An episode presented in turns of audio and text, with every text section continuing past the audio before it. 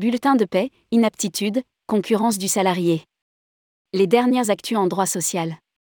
Le point avec Laura Balesté, cofondatrice du cabinet Adéona Avocat.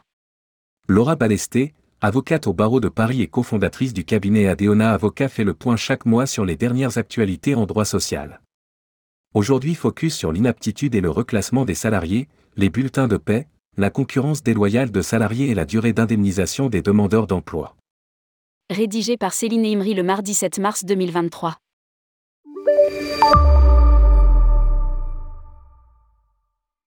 Inaptitude et dispense de recherche de reclassement, attention à la mention exacte de l'avis du médecin du travail.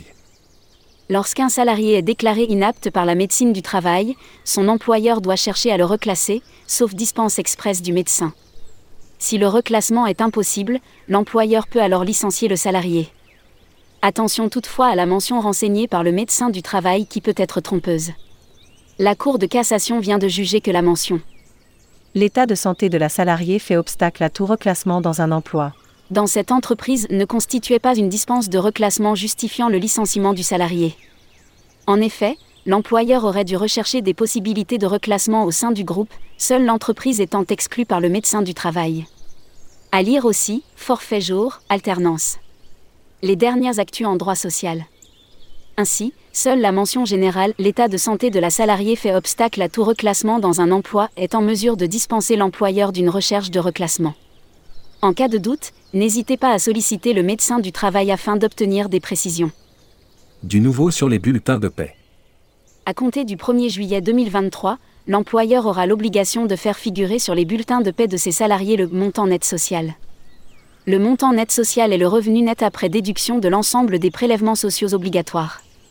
Il correspond concrètement à la différence entre les salaires et avantages en nature assujettis d'une part et les cotisations et contributions sociales payées par le salarié d'autre part. À lire aussi, chômage, règlement intérieur, licenciement, les dernières actus en droit social. Des précisions sur les actes de concurrence déloyale de salariés en cours d'exécution du contrat de travail. En matière de concurrence déloyale, le principe est clair, un salarié peut préparer une future activité concurrente de celle de son employeur si cette activité ne devient effective qu'après la rupture de son contrat de travail.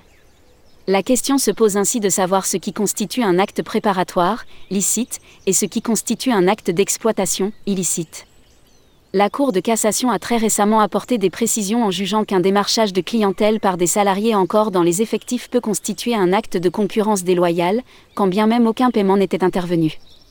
La Cour de cassation juge également que le transfert de fichiers confidentiels vers la nouvelle société concurrente, en l'espèce des listes de clients et adresses mail de partenaires, en cours d'exécution du contrat de travail est un acte de concurrence déloyale. Le coin des salariés. La durée maximale d'indemnisation réduite de 25% pour les demandeurs d'emploi à compter du 1er février 2023. Le décret du 26 janvier 2023 prévoit que la durée maximale d'indemnisation des demandeurs d'emploi peut être réduite de 25% si la situation du marché de travail est considérée comme bonne, soit un taux de chômage inférieur à 9%. Attention toutefois, cette réduction de la durée d'indemnisation ne peut pas conduire à une période d'indemnisation inférieure à 182 jours calendaires. La réduction de la durée maximale d'indemnisation s'applique à tous les demandeurs d'emploi dont le contrat a été rompu à compter du 1er février 2023 ne sont pas concernés les salariés dont la procédure de licenciement a été engagée avant cette date. Laura Balesté est avocate au barreau de Paris et cofondatrice du cabinet Adéona Avocat, entièrement dédié aux professionnels du tourisme et des loisirs. Laura Balesté exerce en droit du travail et accompagne notamment les professionnels dans leur recrutement et gestion RH du quotidien.